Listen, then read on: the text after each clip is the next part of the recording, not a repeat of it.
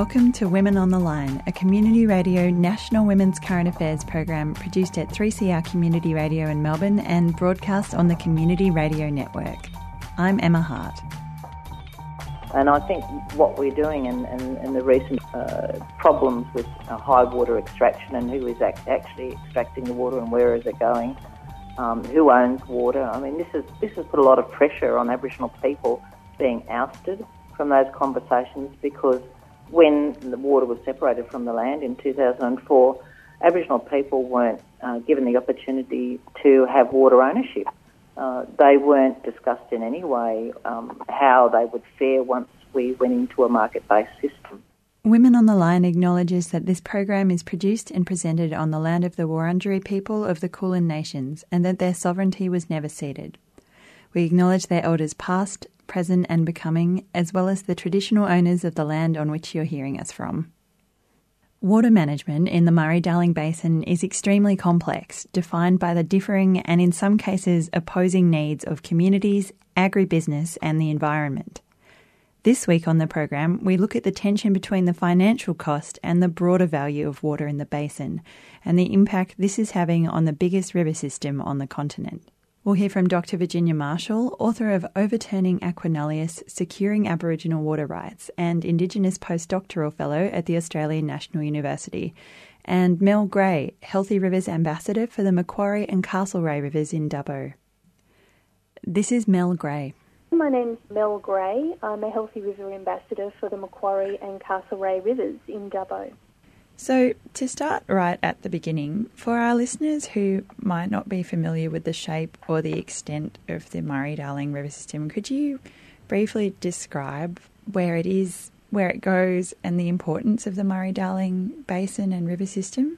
Yeah, the Murray Darling Basin is the biggest river system in Australia. It's a very important river system environmentally, culturally, socially, um, economically um, it's massive. It goes from southern Queensland, it covers most of New South Wales, uh, west of the Great Divide, and down through parts of Victoria, along the Murray River, and then through to Adelaide, through to, well, through to South Australia, through to the Coorong, and the mouth of the Murray. And in terms of uh, where things are at. I mean, how how would you describe the current situation for the Murray Darling Basin? It's crisis. It's in a tipping point now, and this has been coming for many years. Um, for many years, the the plan, uh, the Murray Darling Basin plan, has been diverted from its original intent. Uh, the intention of the Water Act 2007 and the Murray Darling Basin Plan was to make sure that the environmental needs of the basin are put first so that the river can be there and exist in times of drought, be resilient to drought, and then work out how much we can afford to take out for uh, extractive industry. Um, we've been going down a path that's been gradually railroaded off track um, and to the point now where the current drought uh, has caused an extreme situation where uh, some of our rivers, and the Darling River is on the verge of ecological collapse. Mm. I mean, you, you're in Dubbo. How would you describe the local feeling about this issue?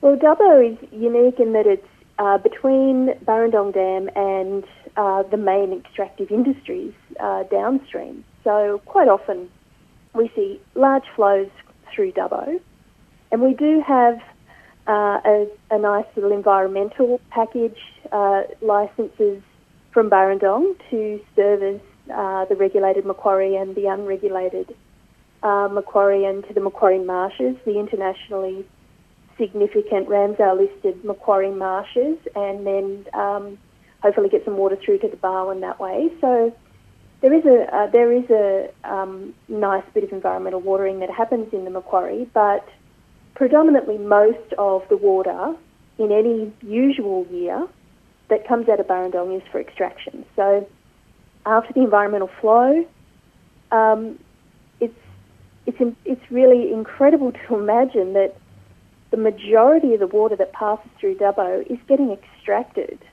Um, after the environmental flow is finished, fish and all too, we're still in the process of getting filters on our um, on the uh, irrigation pipes.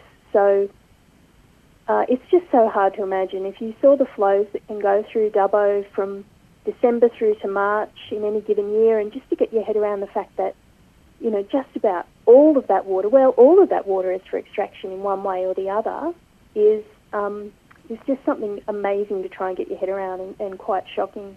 Mm.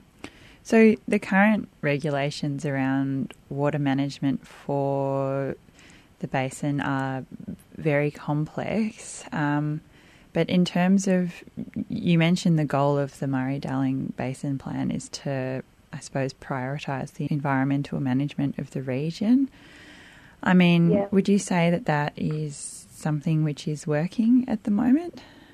Well, it's not working, and that was one of the major findings of the South Australian Royal Commission. The South Australian Royal Commission actually went so far as to say the implementation of the plan has gone so far off track that um, it's illegal. Um, it also, the South Australian Royal Commission also found that the um, Murray-Darling Basin Authority and the Commonwealth has not taken into account climate change uh, at all in the policy and the rules and the water sharing plans and the water management rules that the states use to calculate inflows has not taken into account climate change and has quite directly avoided the, the data uh, from the millennial drought years in order to maximise um, general security irrigation accounts, extraction accounts that's a significant problem. Now we're facing a drying, severely drying climate that's happening right before our eyes, and climate change is having a major impact on river health, um, and all the rules are deliberately set up to um, ignore climate change and drought data. Mm. So, in terms of climate change, which is obviously a really key issue here. You mentioned the millennial drought. For our listeners who might not be closely engaged with that, could you describe what the millennial drought is? The millennial drought was a drought that happened between about 02, um, it, broke about 09, 8, or somewhere around there. Um, it was at its most severe in 2007, and that was when a lot of towns um, up here in the northern basin, at least that I know of, were um, quite close to running out of water, and um, the lessons that should have been learned in the millennial drought um, have not been learned by uh, New South Wales Water Management for sure, and um, the MDBA um, policy settings. The millennial drought nearly saw the Murray River collapse. The, it was the biggest blue-green algae bloom in the history of the world happened. It was a shocking event and it shocked then Prime Minister, Conservative Prime Minister John Howard, to dedicate $13 billion worth of taxpayer money into a process to save the river because we nearly lost the uh, Murray Darling, the Murray River. And uh, so we've got all this money put away. Half of it's been spent, and now we're here in another drought. We don't know how long this drought's going to be, but if we look at climate change realities, it's not unreasonable to expect it could be just as long or as the millennial drought, which doesn't bear thinking about because it's a very severe drought that we're in. Um, and um, it, it's it's just unfathomable. But our rivers are in poorer health now than they were before the implementation of the basin plan. Mm. And as a result of that sort of thing, would you say that the, the fish kills at Menindee that um, captured some news attention in January, maybe listeners would have seen the, the really distressing images that came out of those uh, legs of the fish that were dead on top of the water. I mean, would you say that's a result of this sort of mismanagement? It is definitely a result of mismanagement.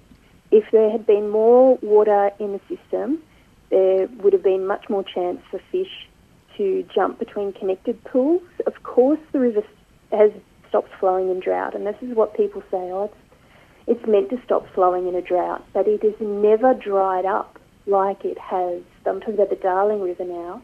It has never dried up like it has. Um, we have stop flow conditions before, and that's what caused this historic, extreme, catastrophic environmental collapse that we saw, ecological collapse, when all those millions of fish died, million fish died. Uh, so on the Darling River, uh, we've had stop flows there between 1946 and 2002. We had two stop flows. Between 2002 and 2016, we've had 15 stop flows. Um, and it's, it's, you can put that down to mismanagement. I mean, that seems to be a really significant change, and it is um, concerning that you mentioned that uh, the modelling for the millennium drought period of that is excluded from mm. the current uh, plan um, mm. in terms of that. We focused a lot on um, the problems. What are the main things that Healthy Rivers is asking for to try and make some change? Yeah, absolutely. Um, well, we can um, we have to get the basin states back um, on track and get them on board. There's been um, some historic tensions between um, all the states, uh, so we need to we need to sort of take charge there and and um, you know force them to, their hand to play play ball a bit. I think uh, we need to look at the um, the basin plan is shifting gear now and it's moving into efficiency projects, which is supposed to um, modernise all irrigation equipment, use less water, and therefore not have to recover water through buybacks. We need to look at all this because there's major concerns uh, that the water saving isn't can't be equated to real water, and there's lots of science behind why that's the case. Um, there's, there's a proposal of infrastructure projects which seek to put concrete and um, earthworks into our rivers and wetlands to reduce their natural form so that they don't are more efficient. This language is bizarre. Like they're trying to make rivers and wetlands more efficient by by um, modifying and putting weirs and and concrete channels and pipelines into wetlands and uh, like a river doesn't have to be efficient with water. It's, we need to look at that. Uh, we do need some traditional owners from the basin on the board of the um, MDBA. Uh, we need the Murray Darling Basin flows. Authority. The, yep. the authority, yep. absolutely. We need at, at, at, least one, you know, to start with. Um, there's, we need an audit of environmental water savings to date. Uh, we're concerned, um, because of a couple of examples we've talked about, of what we've got in the public kitty. Is it really there in physical water? Uh, now, Federal Labor have put through a motion to reverse the 1500 gigalitre cap on environmental water buybacks. That's crucial. We need to get water buybacks happening again. Uh, we need the legal protection of publicly owned environmental water. Now, water that we buy with Commonwealth money under certain licence conditions in many unregulated rivers can be legally extracted for profit. Once we buy the water, we saying it should stay in the river, it should stay in the wetlands to do its job. We don't think it should be extracted for profit, and we really want that looked at.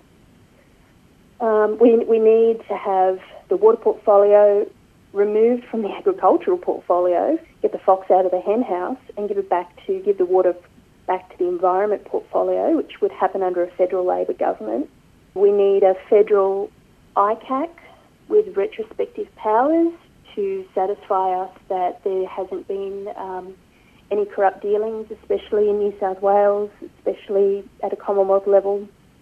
Uh, we need a federal well, a federal review with broad powers to look at the basin plan as a whole. Would be fantastic. Um, a federal um, EPA to um, monitor and ensure compliance of the MDBA, it, because at the moment it marks its own homework. Um, we'd like the Northern Basin amendments, which have removed 70 gigalitres of environmental water target from the Northern Basin. We need that looked at because we have serious issues after the modelling that was used to come up with that figure. They've taken water off our environmental accounts in some of our rivers with wetlands, internationally significant wetlands, um, and we uh, very much want to have a relook at those decisions using real science that that is available. It just doesn't uh, seem to carry much weight when there are political decisions around. So, um, yeah, that's, that's, that's a good starting place that we could go from there. That was Mel Gray, Healthy Rivers Ambassador for the Macquarie and Castlereagh Rivers in Dubbo, speaking about water management in the Murray Darling Basin. Women on the Line. On community radio around Australia, you're listening to Women on the Line. We're bringing you a discussion about water management in the Murray Darling Basin. Next, we'll hear from Dr. Virginia Marshall about Aboriginal water rights. My name is Dr. Virginia Marshall. I'm a Wiradjuri Nyamba woman and I'm the Indigenous Postdoctoral Fellow for the Australian University in Canberra. Thanks for joining us on the program today, Dr. Marshall. Could you explain how Aboriginal water rights work currently in the context of the Murray Darling Basin? Yeah, well, I, I guess the, the most important thing is to um, look at the, the work of the Royal Commission into the Murray Darling Basin, in South Australia, and, and that clearly um, states that Aboriginal peoples must be included in all of the decisions and discussions on uh, what their uh, role is and what they can contribute to um, ensuring the Murray Darling Basin plans and the broader um, legislation and regulations are conducted. And, and that's one of the most important parts that can be taken out of Chapter 11 of the Royal Commission's report, which is dedicated to Aboriginal engagement. And it's the first time that any um, uh, party, any person of the statute of the Royal Commission, uh, has identified the um, function, like the important function of and role of Aboriginal peoples in the Murray-Darling Basin. So this is the first time that we've been acknowledged in in the fullness of our rights and responsibilities and obligations. And you were an expert witness um, in I, that I, Royal I gave evidence in my um, uh, book, Overturning Aqua Nullius, which came out of my doctoral thesis in law, was used by the, the Commissioner in the Royal Commission to understand uh, not only uh, what is occurring in the Murray-Darling Basin, but also as a seminal work. Um, my, my doctoral thesis was the first of its kind, and that was um, published in 2007, and my award was conferred in 2000, uh, 2017, and my conferral of my award was 2014. So it was a, a very long and enduring work. So that was uh, a very important groundwork for the commissioner to uh, read and to understand, and then to implement in that chapter 11 and throughout the the commissioner's report it seems that there's a, a really um, complex and important relationship between Aboriginal sovereignty, water rights, and the overall health of the Murray Darling Basin. That's right. Could... It is, it is, because sovereignty is something that um, we acknowledge through our Aboriginal laws and our relationships that have been here for tens of thousands of years. Some people would say 100,000 years um, with, with different scientific um, experiments. Uh, to acknowledge how long we've been here, but it, it's integral that our sovereignty is acknowledged, even though um, we've seen in Mabo number two uh, versus Queensland that that was an important case on, you know, what rights we did have after British settlement. But our sovereignty is always and always will be um, the most important thing that needs to be acknowledged. And then it's also then the acknowledgement of Australian laws uh, that will defer um, to, and, and, in what way they've deferred to Aboriginal people um, in their role and obligation. So it, it is an important part of, uh, of the discussion. It doesn't mean that we have to prove our sovereignty. Um, that's a given because of the timeline and the history of this country. Um, it's the First Peoples, the First Nations. But the other issues are that we're still in this um, Aqua Nullius, um, I guess, time warp where, you know, we, we, we're clear about how land rights work, but we're still operating in a space where water regulation and um, the understanding of, of and the use of water um, excludes Aboriginal people. And that seems to have really serious ongoing impacts on Aboriginal people and also the health of the environment. I mean, what what would you say the impact of current water management policies for the basin are on Aboriginal communities at present?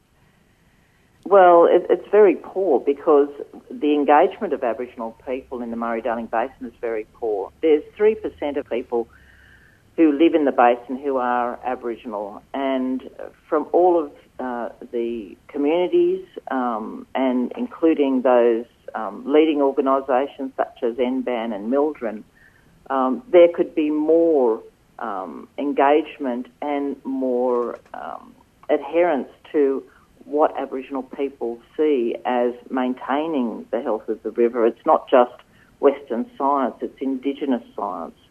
And mm. my role on the, the CSIRO Indigenous Futures Roundtable was one of um, really um, emphasising those issues that it shouldn't just be looked at as a story or um, in a childlike sense. This is serious business. This is Indigenous science this plays out into the health of the Murray Darling Basin, and it means that Aboriginal people have to be actively there in their role to care for country. And that's been one thing that the Murray Darling Basin Authority has failed to engage with, and also um, Australian governments uh, have failed to acknowledge that it, it needs the participation, the full participation, for that health of the river to be sustained that, that Indigenous science, that uh, those obligations to care for country need to occur. And that hasn't happened. And uh, the chapter that the, the commissioners set out is acknowledging those things and that the um, international agreements that are, sit in that Water Act 2007 Commonwealth have also been breached. Um, and one of those documents is very important to Indigenous peoples across the world which is the Convention on Biological Diversity, and that sets out um, exactly what those relationships should be in in um, biodiversity, um, the balance of those relationships with the access and use of water. And the Commissioner has pointed out very clearly, and I agree, that the breach of those um, agreements is telling. And so not, not enough has really been made of this after the report's been tabled. And it seems as though, in a local legislation sense, there are two main pieces of legislation that are especially relevant here: the the Water Act of 2007 and the Basin the Basin Plan from 2012. I understand there were some key recommendations from the Commission specifically with regard to Aboriginal water rights and those pieces of legislation. Well, that's right. Um, well, some of the, the minor issues, and, I, and I, I think they're important. However, they're, they're minor in terms of um, key functions and management. Uh, is that Aboriginal people have more uh, to do on the board, um, and they're engaged on the board, at least as the Commissioner says, uh, two parties. But um, the most important thing that's missing, uh, and the findings um, raise this, is that there hasn't been a value on Aboriginal knowledge um, there hasn't been an engagement of Aboriginal people um, to participate um, and to advise and to be listened to. And I think that's really important because, as you said, you know, there was a Murray Darling Basin plan, and that plan itself was really concentrated on irrigators and townships, but it wasn't um, in any way um, raising the issues of how we find solutions and how we have the government engage fully with Aboriginal people. It was ve- uh, like the Windsor inquiry was a very short um, few paragraphs about yes, there is a problem, but um, nothing happened after that. It was still a concentration on uh, agricultural use um, of the water and um, extraction levels, and those issues seem to be really um, showing that Aboriginal people were not dealt with properly. So the Commissioner has really pointed out that it needs to be full engagement, that we need to um, read very carefully those international agreements um, that have been breached and engage and make sure that Aboriginal peoples function within that Murray Darling Basin. But the objectives are also to understand the values and uses of water, and that's where he relies on my book to um, have a, a very clear idea that the ontology of Aboriginal people hasn't even been engaged in that legislation, such as you point out with um, the regulations as well with the, the Murray Darling Basin. Mm. And I mean, the relationship between water rights and land rights seems entwined but very complex. I feel like there's maybe a greater awareness of the importance of land rights for Aboriginal people. Do you feel that an understanding of the importance of water rights is lagging behind? I, I, I think that it's it's not even a big issue to the broader community and, and certainly to governments, and and that's very telling on the way um, that you read legislation. You know, it just says water in the Northern Territory, uh, in their water regulations and and um, uh, concepts of what water is. It's generic. Um, it's an aesthetic value. When they talk about culture in the Northern Territory in, in relation to the Act, it's it's more um, recreational. So there, there is right throughout um, the legislation of Australia this um, absence of uh, an Aboriginal relationship.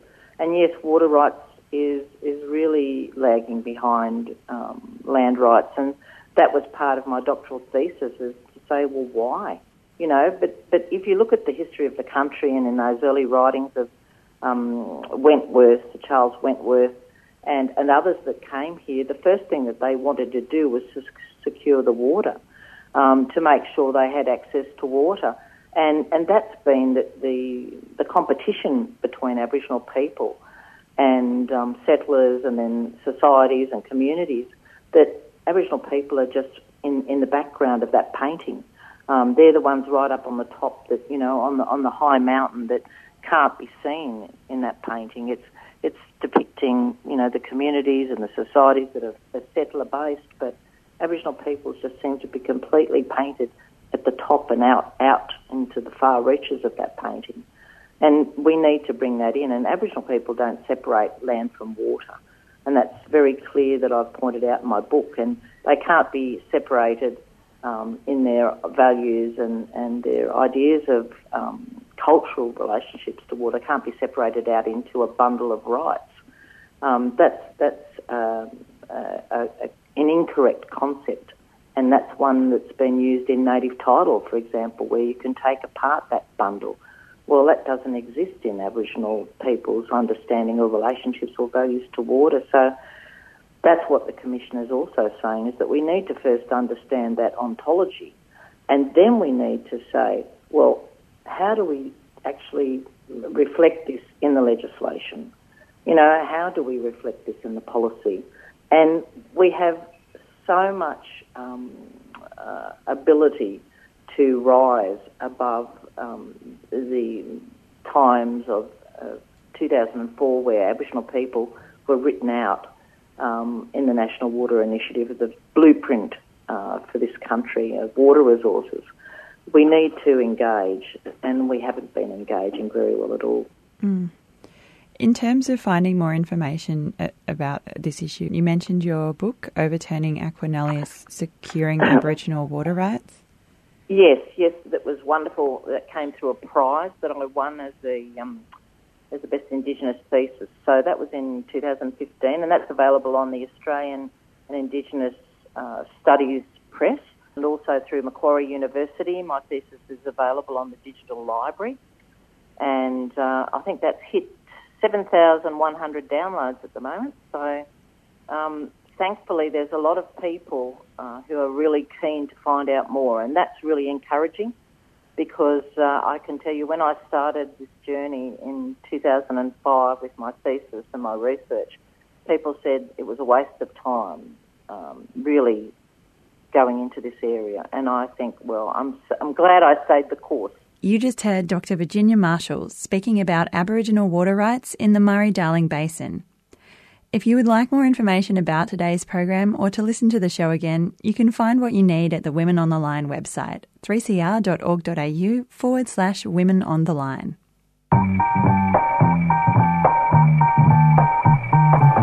And that's all for Women on the Line today. Women on the Line is a community radio national women's current affairs program. It's produced and presented by a range of women broadcasters from 3CR in Melbourne and broadcast across Australia on the Community Radio Network. We greatly appreciate financial support from the Community Broadcasting Foundation. We welcome your comments or thoughts on today's show, so send us an email to womenontheline at gmail.com or phone 3CR on 03 9419 8377. Women on the Line programs can be downloaded from our website 3cr.org.au forward slash women on the line. The theme music for Women on the Line is Slideshow at Free University by Le Tigre.